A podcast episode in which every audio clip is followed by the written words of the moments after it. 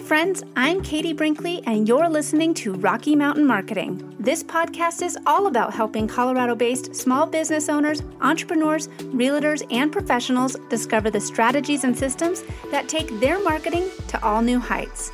Let's dive into today's episode. Welcome back to Rocky Mountain Marketing. My guest today is Vince Warnock. Vince is an award winning business marketing strategist, coach, author, and host of the Chasing the Insights podcast. Previously, the CMO at Cigna and an ex radio announcer with over 20 years in marketing, Vince has been recognized by his peers with numerous awards, including being named the Fearless 50 a program to recognize the top 50 marketers in the world who drive bold, fearless marketing and digital transformation. I had the opportunity to join Vince on his podcast, and now he's joining me on mine. And guys, I'm bringing you Vince all the way from down under. Well, I don't know. Can we say down under? He is a Kiwi, he is in New Zealand. Welcome, Vince. I'm so excited to have you on the show today. Oh my goodness, Katie! I'm so excited to be here. We we had way too much fun when you were on my show. So any chance to return the favor? I'm so happy that our paths cross. Like like we were talking about before I hit record here, we've had the opportunity to be on each other's podcasts. Now we're speaking on uh, the same summits, so it's it's amazing how uh, how small of a world it really is. But I know. you, I had so much fun on your show, and I thought the stuff that we talked about that you shared on your show would be of such value for the listeners of Rocky Mountain Marketing. So, again, thank you so much for joining me. And I gave you a brief introduction, but I would love it if you told everyone just a little bit more about you, what life was like growing up, and a little bit of your backstory for us. Oh wow, you ask a lot there. Um, what life was like growing up for me, I won't go into too much of my childhood because it was was not a very good childhood at all. Um, I grew up in poverty. I grew up in an abusive household, and for many years just lived in that fear of being at home. So school school was my happy place. But also through that journey, I started to realize I needed to be independent. I had no parental figures that were looking out for me at all. Um, as in they were there, but they were abusive. So I needed to fend for myself. So that kind of started me weirdly on my entrepreneurial journey, Katie. So I started my first company when I was 11 and didn't even think of it as a company. I just needed money. So I had. I got my hands on these, um, and it's going to really show my age for the moment. I got my hands on these old computers, personal computers. They were called Sinclair ZX81s. And when I say old, I mean a long time ago, but also they had just come out. so they were being imported into, into New Zealand. And these were faulty units. So the company that imported them did them as an insurance write off and then threw them out. And I managed to get my hands on them. And I'm like, okay, I can fix these. So at age 11, I pulled them apart, fixed them, managed to get two out of the three units working, and then sold those to families, uh, friends of uh, mine's families. That gave me enough money to buy a Commodore 64, which was the holy grail for me. Like, that is what I wanted. That had just come out. And I was like, I want this computer. So I got the Commodore 64. And then I realized that all of the software and all of the games for Commodore 64 were on cassette tape. And I'm like, hello, this is just ferrite based. Like you can totally copy these. Now, to clarify, I had no moral compass. I had no one guiding me at all. I was age 11, so I can't be held accountable for the fact that I didn't know it was illegal. so, so that was my first business was pirating video games and softwares at age 11 and made considerable money from that as well, uh, which was really interesting. And that kind of taught me that I can create my own wealth. So from there, I studied electronics, computer, and software engineering. But I also realized that my career kind of then morphed into being a mixture of both uh, entrepreneurial and corporate life. So I've been in and out of both, and of course on radio as well. So so it's been a crazy journey, and uh, I've created a number of companies and sold them off. Sold my largest company about seven years ago, I think it was. Now I'm losing track of time uh, and then joined the team at Cigna. And from there became the chief marketing officer, which was in like an insane job. Like it was a crazy job. It was awesome. Loved the people there, loved the senior leadership there, um, had really good relationship with the CEO and everything, but realized I was really unfulfilled. And this, I kind of got to the end of 2019 and thought, what am I doing here? I published my first book. I really had this passion to write my second book, which is all about imposter syndrome and rewiring your brain. I knew it was going to help a lot of people, but I had no time. I literally had no time to do anything. I was a chief marketing officer. That means it was kind of, it wasn't even 24 7, it was like 48 7. Somehow you to, had to invent time to be able to get the stuff done.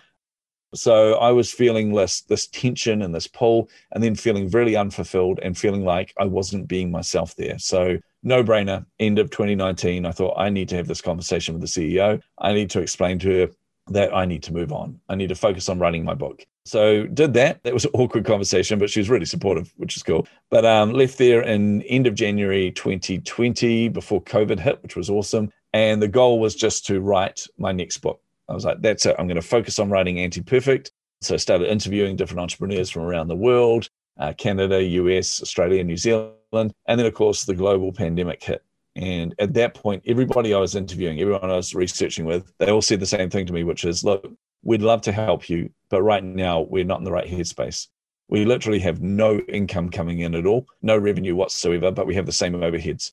We don't even know if we're going to be in business in the next two months. So that was a point where I couldn't stand back. I was like, I can't do this. These are really awesome people. Like entrepreneurs are a special breed anyway, but these particular ones, I was going, man, I can't stand back and let them fail.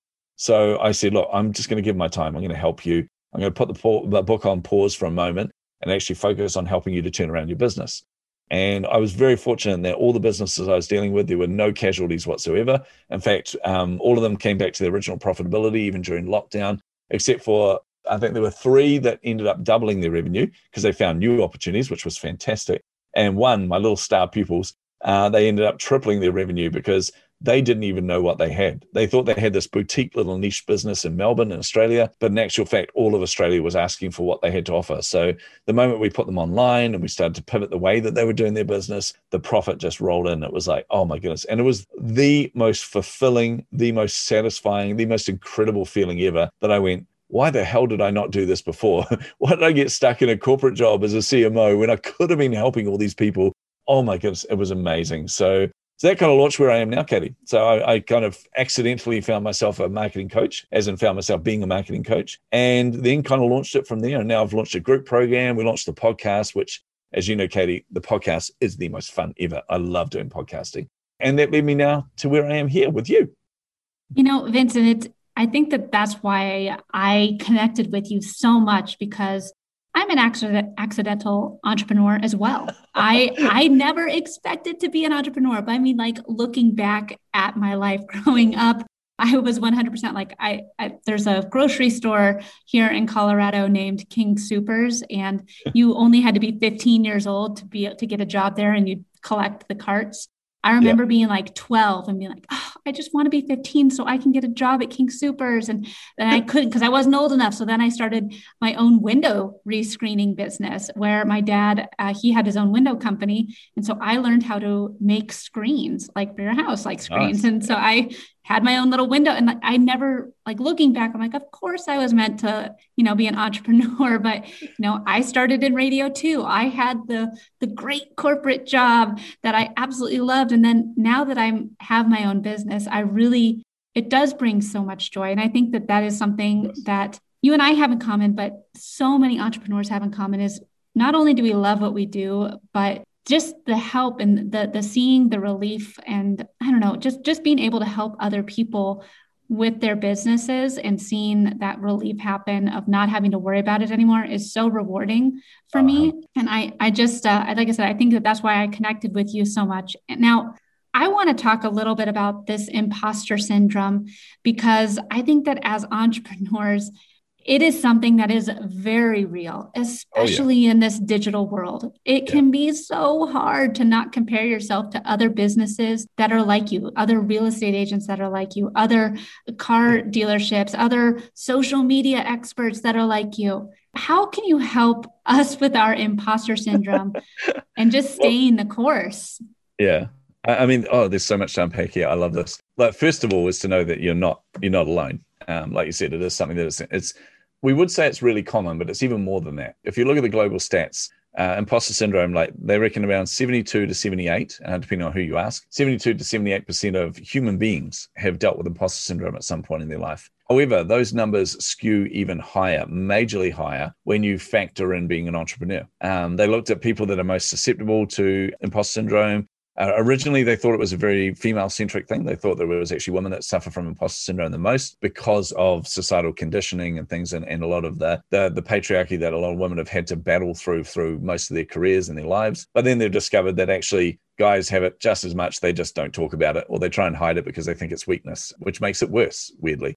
And then the other people that are more susceptible to it, anyone who's a first gener, and by that, I mean anyone who's the first in their family to start a business, first in their family to go to university, first in their family to reach a certain level of education or career or anything like that, or the first in your peer groups to launch a business and things. So, and you'll see launching a business comes up very frequently in all of these. And then the last one is anyone who deals with technology. And the main reason is because you cannot keep up with the rapid rate of change of technology, particularly anything in digital marketing or anything in marketing in general because everything shifts so quickly. So if you're in any of those groups, which entrepreneurs are pretty much all of that, then you're far more likely to have to deal with imposter syndrome. In fact, I think if you know if we just look at purely the entrepreneurial stats for a moment, it's probably around 99% of entrepreneurs deal with this. The other 1% are sociopaths, so we don't care about them. Um, so, so it is very real, and you're not alone. And that's a very important point because often when we like I, I, call it when imposter syndrome whispers or shouts in your ear you know like it'll do one of those two things. When it does that you feel very alone. You feel very isolated. You feel like nobody would understand what the hell i'm going through. But the reality is very very different from that. Before i go into some of the kind of techniques and things i've learned along the way one of the things you brought up there was comparing ourselves to other people and comparing ourselves to other businesses the one thing I'd like to clarify on that, that's a really, really important thing to get our heads around is because we all do this. We all compare ourselves with others. We compare ourselves with other entrepreneurs, with other businesses, with other parents, if you're a parent as well. We go through this whole thing of thinking they have everything so sorted and I do not. But we're not actually comparing ourselves with them. We're comparing ourselves with our perception of them. And by that, I mean, we often project onto these people this, this kind of air of perfection. But the reality is, most people, just about everybody, is as much of a hot mess as you are, as all of us are. So when we're comparing ourselves to other people, we're not being true to ourselves anyway, because that's our inflated view of them. And a good example of this, um, Katie, was talked about the Fearless 50 in my bio. Uh, when I got to uh, when I got recognized for that award, it was an incredible experience. I got to fly to San Francisco, spoke in front of 7,000 people there. I got to be on stage with all of these incredible entrepreneurs and a lot of people I look up to in the industry. And I remember sitting in, and I won't name him because I don't want to embarrass him, but I remember sitting in uh, one of the sessions with one of my heroes. There's a guy who's written multiple, multiple books, all of them bestsellers. I look up to pretty much everything he does. I was really hoping he was going to be a jerk, actually, like seriously, because I follow him on Instagram and Facebook and everywhere. I just stalk the guy.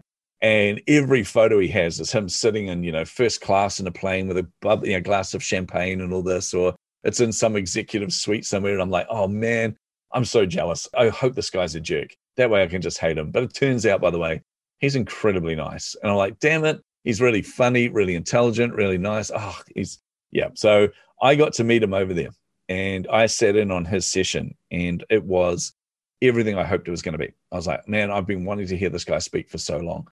And it was amazing. And during the session, somebody asked a question. It was, I know we say there's no such thing as dumb questions, but seriously, there are questions that way miss the mark. And this was one of those. He was just because he was talking about this whole concept of utility as a service, as marketers, a really important kind of concept for us to get our head around. And then somebody asked the question, what's the next big technology we should be looking at? Which is totally detracted from everything he was speaking on. But they, you just see this guy standing there and he kind of almost face palms and he went, actually, he goes, I'm not going to say that's the wrong question. He said, but you might be focused on the wrong area. He said, if you want to know what your right to win is, you should have been in the guy from New Zealand's session. And I was sitting there going, wait a minute, there was another New Zealander here. What's going on? But he was talking about me. And he goes, when he was talking about, you know, experimentation and compound interest approach to marketing, that is your right to win. And then he turned around, he saw me and he was like, oh, you're in here. And I went bright red and I went, yeah. And he goes, you and I are going to dinner. I went, okay. I'm never going to turn down dinner and drinks with, with one of my heroes. So after the session, we you know we chatted about, it and then we went to dinner that night. And turns out Americans aren't very good with whiskey, uh, as opposed to us Kiwis that drink a lot of whiskey. Um, so the more we had dinner, the more we had the whiskey. He was starting to open up very nicely to me. But we got to the point where he just turned around. And he said, "Oh, Vince," I said, "What?" And he goes, oh, "I'm just really worried, man."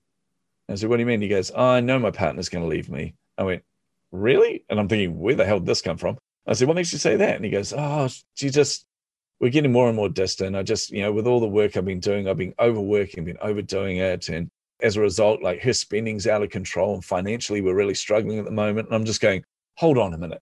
No, no, no. In my brain, I'm going, this doesn't comprehend. This is one of my heroes. This is an eight times best selling author.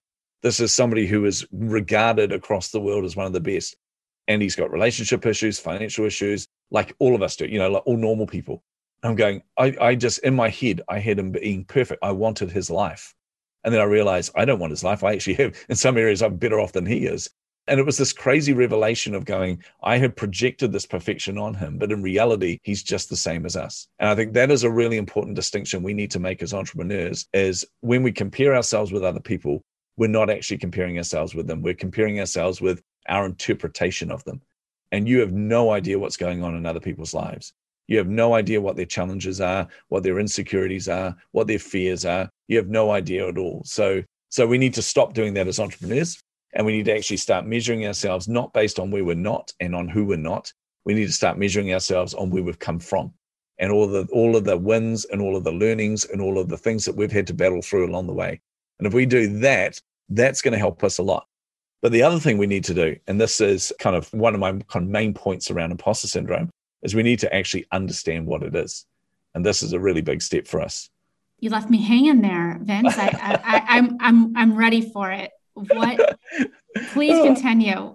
okay, okay, right. A dramatic pause. Uh, like that was oh, such a oh, dramatic pause. pause. I was like, and I'm just I'm so conscious when I'm talking to other people that I'm I'm one of these people. I love talking, like honestly, and I can talk and talk and talk, and then I'm like, wait a minute, there's other people in this conversation. I should probably be quiet for a moment. Um, so one of the things we need to understand is where imposter syndrome comes from and what it is, and this is where I'm going to be contrary to what the popular kind of opinion is.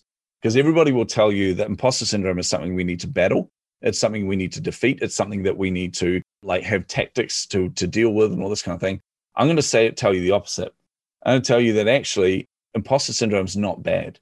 It's not bad at all in fact the only thing that's bad about imposter syndrome isn't imposter syndrome itself it's what we do with imposter syndrome it's the self-sabotage aspect that happens as a result of feeling imposter syndrome but when you understand what imposter syndrome actually is, you know what I mean. It's not bad at all. Imposter syndrome is just your brain's way of protecting you, of saying, hey, you're outside of your comfort zone. It's going, Katie, you're way outside your comfort zone right now. You're an entrepreneur. You're making this up as you go along, like, and you're going to get exposed. I'm worried about you. So I want you to come back in here in this nice little safe environment. I want you to come back here in my comfortable little arms so that you're not exposed to risk and to damage. So your brain's just trying to protect you. So all imposter syndrome is, is your brain going, you're outside of your comfort zone, get back in here. And I'm going to get you back in here by using fear that fear of being judged, that fear of being exposed, that fear that people will think that you don't know what you're doing. But the reality is two things. One, we don't know what we're doing. That's what entrepreneurship is. Like entrepreneurship is being so far out of our comfort zone that we're making this up as we go along because you've never done this before. We're pioneering. And there's nothing wrong with that. There is nothing wrong with making this up as you go along because that's exactly what you should be doing. But the other thing we need to recognize is if we're outside of our comfort zone, which is what our brain is telling us, if we're outside our comfort zone, that's exactly where we need to be. Our brain is not just trying to protect us, it's actually letting you know you, as an entrepreneur, are right where you need to be right now. Because inside the comfort zone, we don't get breakthrough, right? When you're outside of the comfort zone, that's where breakthrough happens. That's where prosperity happens. That's where growth happens. That's where learning happens. That's where scaling happens. All of the things we strive for as entrepreneurs happen outside our comfort zone.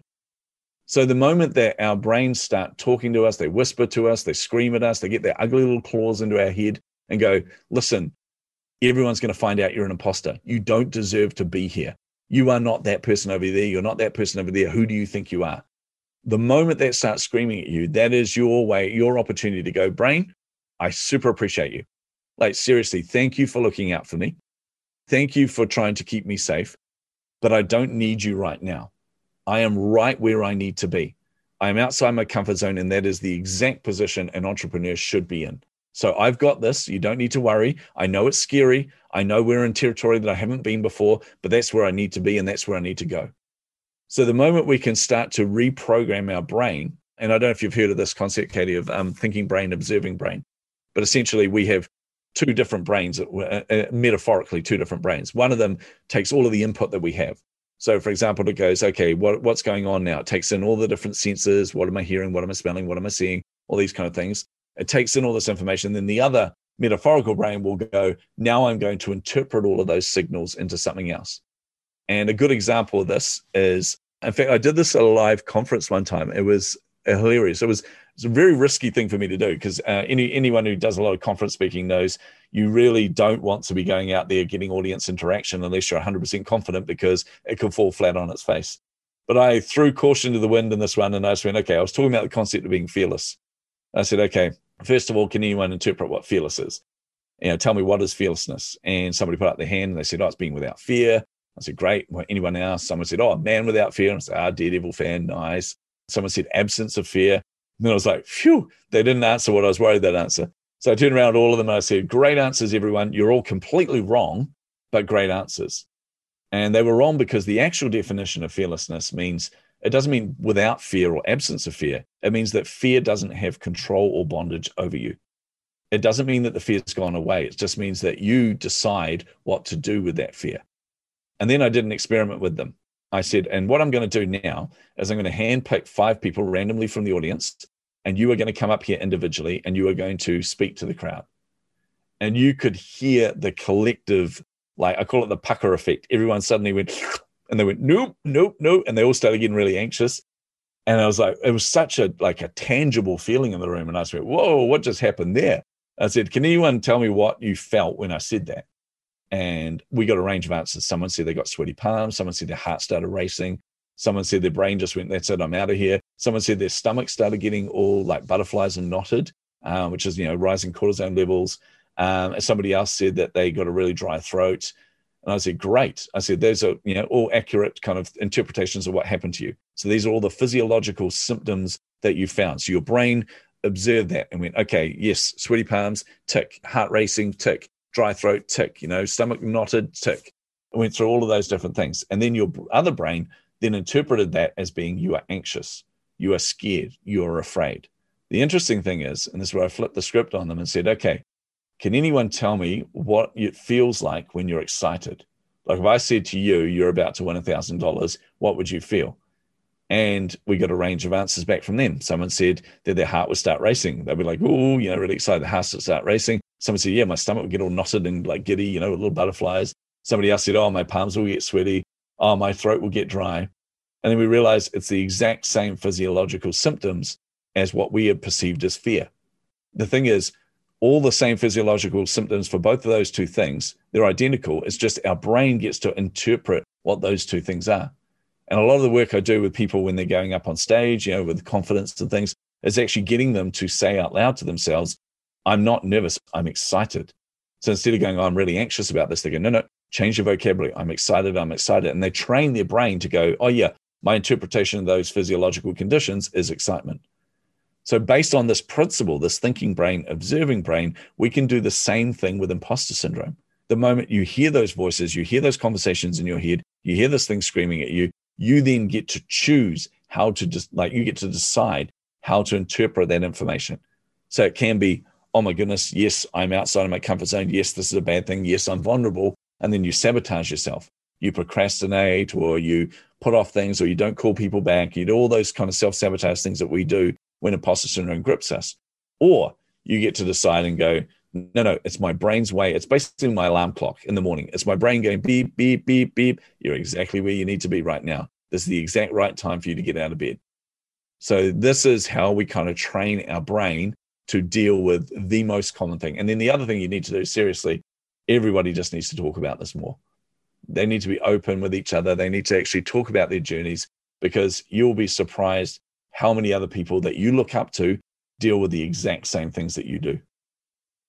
You know, I think that that is, it's so true because I know that I've struggled with imposter syndrome, with mindset issues.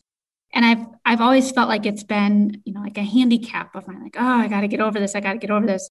But the way you put it is is so true. It, I can't get over imposter syndrome. I need I do need to kind of embrace it because that's my it is 100% out of my comfort zone. Building a, you know, you want to talk about social media strategies and what you should post and when you should post it and how to create a cool looking graphic and a copy. That is stuff I know. But you want to yeah. talk to me about creating a landing page? Oh my goodness, or an email sequence? That is stuff that I get overwhelmed with. And it's it's yeah. stuff that I feel like oh, I don't know how to do this. But maybe I just should give this all up and go back to the corporate world, that's when I, I'm like, okay, well, maybe I'm onto something. Maybe this is where I need to take my business because it does make me so uncomfortable. And it's like you said too, it's, it's so true because you you look at other people out there and you see what where they're at and you feel like you're not good enough but at the same time you and I have a mutual acquaintance and she and I were talking and you know, I was going on about how I was just struggling with writing this this one simple email, and it had taken me all day. And I showed it to her, and she put it back out over to me in about 90 seconds. And I was like, "This is what I was trying to work on. It took me three hours." You know, she's like, well, "This." She's like, "Yeah, but you, it would take me three hours to make one Instagram post because that's how uncomfortable I am doing social media." And so it's we all have our zones of genius, and it it can yep. be extremely hard not to to do the whole comparison syndrome and the comparison game and bring out that imposter syndrome. So I absolutely loved what you shared because I think that no matter what industry you're in, it's there. The imposter syndrome is there. The wondering, is this right? Am I doing the right thing? Is there. I'm a big proponent of delegation. And there's mm-hmm. some times where maybe landing pages just aren't my thing and I should find somebody else to outsource this to. And knowing that and then getting the landing page there. And now I have that landing page and I can take my business to that next step. Yeah. So I love all that, Vince. And I did actually want to talk a little bit about landing pages. It, I, maybe that's why I keep referring yeah. to that. But with um, being an entrepreneur, the imposter syndrome happens and it can happen to all of us. How, especially in an online world, after 2020, so many businesses had to pivot their brick and mm. mortar stores into online businesses. And unfortunately, a lot of people had been putting that task on the back burner for too long. So yeah. I know that you can really help my audience with just kind of learning about what a landing page is and how that's well, one, how that's different than a website and yep. creating a landing page. Well, let's just start with that. How is a landing page different than a website? Oh, okay. So the easiest way to explain explain the difference is a landing page serves one purpose. And I mean one purpose. The ultimate landing page, like in all honesty, the ultimate landing page, and I don't recommend anyone do this, is just a button in the middle that says next or says take action. Like it is a singular purpose when you get to that page. So for example, you've you know you've seen a Facebook ad and it says you know sign up for my course. You get to that page, there's no menu item there. It's a landing page that specifically has information about a course and it's clear on there what the next steps that you need to do are. Right. So that is the difference. So landing page has one specific purpose, whereas a website will serve multiple purposes. A website's designed to give them information about who you are, what your offering is, um, how to contact you, uh, other offerings you've got, other products you've got, the history of your company, whatever it is on there, your podcast, your books, all these kind of things. Your website's designed for all these different purposes, but it should be insanely clear to anyone that comes to a landing page exactly what they need to do. So we have this landing page created. They know exactly what they need to do. It has this that one button to, to, to click next. Hmm. Talk to us a little bit how you would help somebody create a landing page that is going to convert. You have somebody that said, okay, I'm going to start a, a membership or a, a, course, or I have a flower business and I want to have a monthly membership for people to buy, to have new flowers show up at their door every month.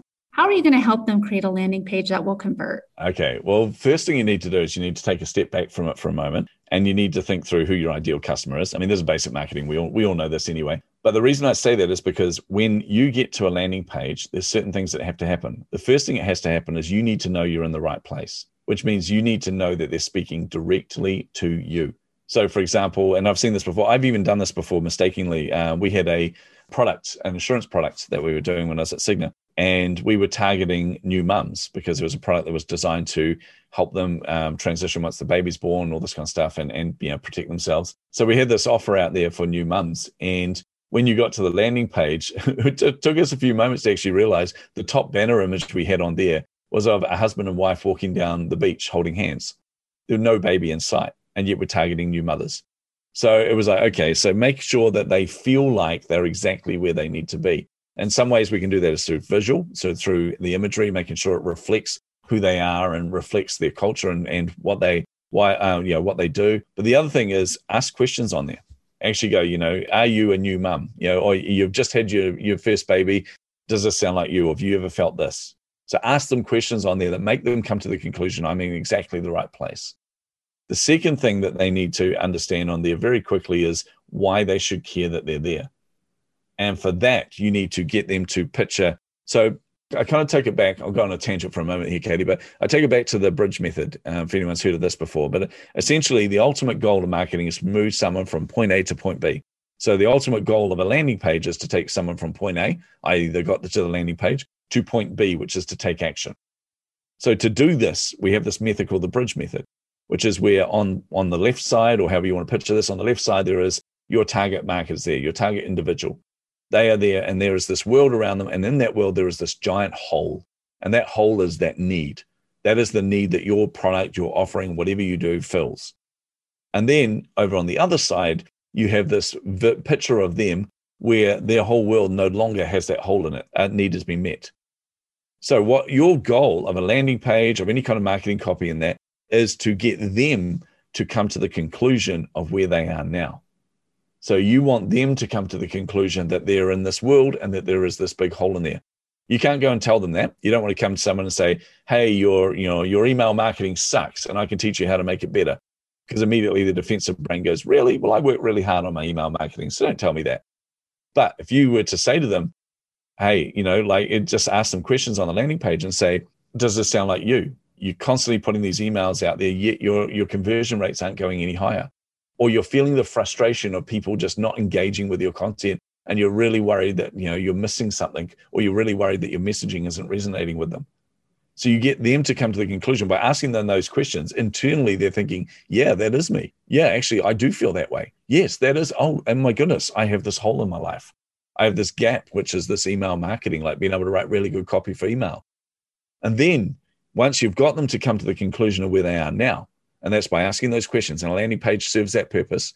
The next thing you want to do on that landing page is you want them to imagine what that future is like without that need. So then you can, and you can bring that to life in many different ways. You can use case studies, testimonials, and things, but also you can say to them, Did you know that just three simple steps that I can take you through will get you to have the confidence to be able to put this content out there and to increase your conversion rates. We can increase them by 20%. You know, start making some some claims in there, start making some promises, start showing how that going through whatever you're you're offering to them is going to produce that preferred future. And as soon as they start to imagine what that preferred future is like, like they've come to the conclusion where they are now, now they're imagining that future state. They imagine that that need is no longer in their life that's the point where they go, I don't want to go back to that current state. I want to be in this world where that need is met. And once you've done that, you are literally the bridge that takes them from that point A, from that need to point B, which is where that need is met. So a landing page should come, you should come into a landing page from that perspective of going, okay, asking them the right questions up front, like putting enough information or enough way to kind of bring to life that they are exactly where they need to be, that this is the right landing page for them because I understand them and they've come to the conclusion of where they are. And then paint the picture of where you want to take them. And then the last piece on there is it needs to be really, really clear what action they need to take to get to that future state. And that's why you remove all distractions from there. In fact, Katie, there's this temptation that and we see it a lot out there, you know, with with some of the kind of funnel software that's available, like ClickFunnels and Leadpages and everything. There's this temptation to do these landing pages that are, you know, if you were to print them, they'd be like 30 or 40 pages long. They're just like an infinite scroll. In fact, wife was moaning about this yesterday. She was just looking at this program and she was like, Man, I'm scrolling and scrolling. I'm just trying to find the damn price of the thing. And she had to scroll through pages and pages and pages and pages down the page till she got to finally what the price was. And then went, Oh, nah, it's not really what I'm interested in. So there's this temptation that you have to over complicate everything. You've got to put all this information, but actually, the simpler and the clearer, the better. If I go to a landing page and it goes, Is this you? And I go, Yes, that's me. Is this the preferred future you want? Yes, it is. Well, this is how much and what you need to do next. Done. And I'll convert.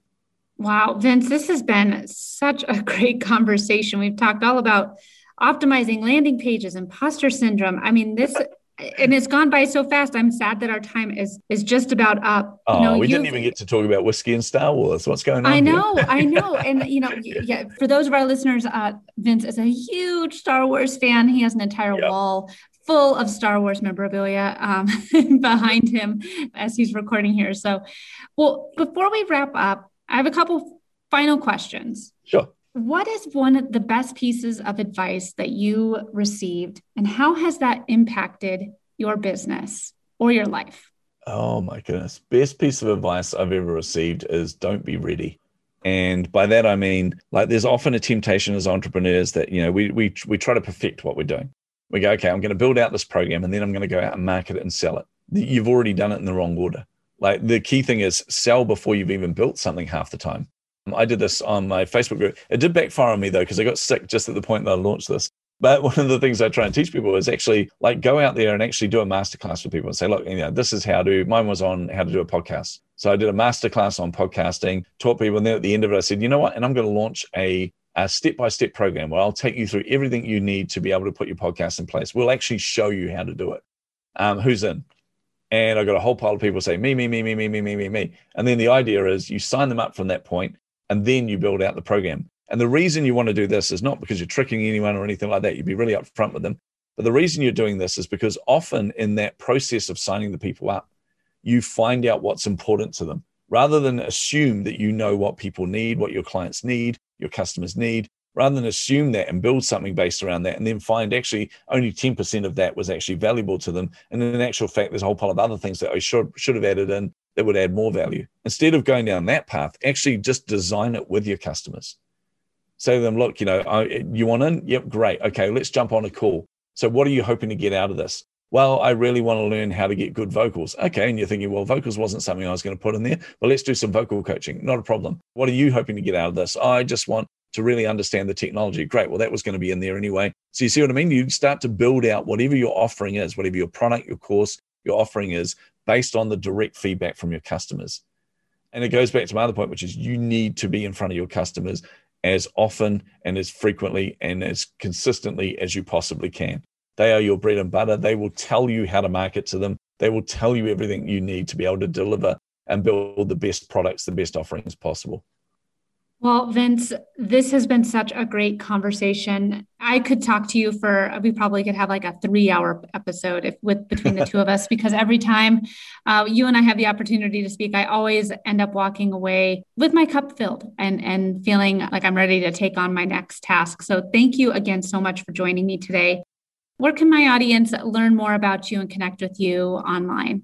Oh, Katie, I make it super easy. Um, so everyone can just go to chasingtheinsights.com. So chasingtheinsights.com is the home of my podcast, the home of my book. It's got all the links to where you can find me on social media, but it also has where you can book a free um, strategy call with me. So one of the things I like to offer is a free, no obligation strategy call. So you get 30 minutes where we'll deep dive into any area of marketing that you're struggling with.